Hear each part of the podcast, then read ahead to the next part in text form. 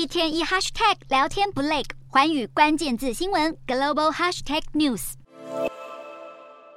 美国参众两院就矽谷银行倒闭召开首场听证会，三大金融监管负责人透露下一步改革蓝图，力求强化银行体系韧性，促使金融股萎靡不振，科技股延续跌势，道琼连三红止步，让美股四大指数全数收黑。道琼指数下跌三十七点八三点，收三万两千三百九十四点二五点；纳斯达克下挫五十二点七六点，收一万一千七百一十六点零八点；标普五百小跌六点二六点，收三千九百七十一点二七点；非半指数下滑二十六点三一点，收三千零五十七点二七点。欧洲股市方面，随着美国破产的系股银行被收购，缓解市场对金融危机的疑虑，欧洲三大股市微涨作收。英国股市微涨十二点四八点，收七千四百八十四点二五点；德国股市小涨十四点三四点，收一万五千一百四十二点零二点；法国股市上涨十点零七点，收七千零八十八点三四点。以上就是今天的欧美股动态，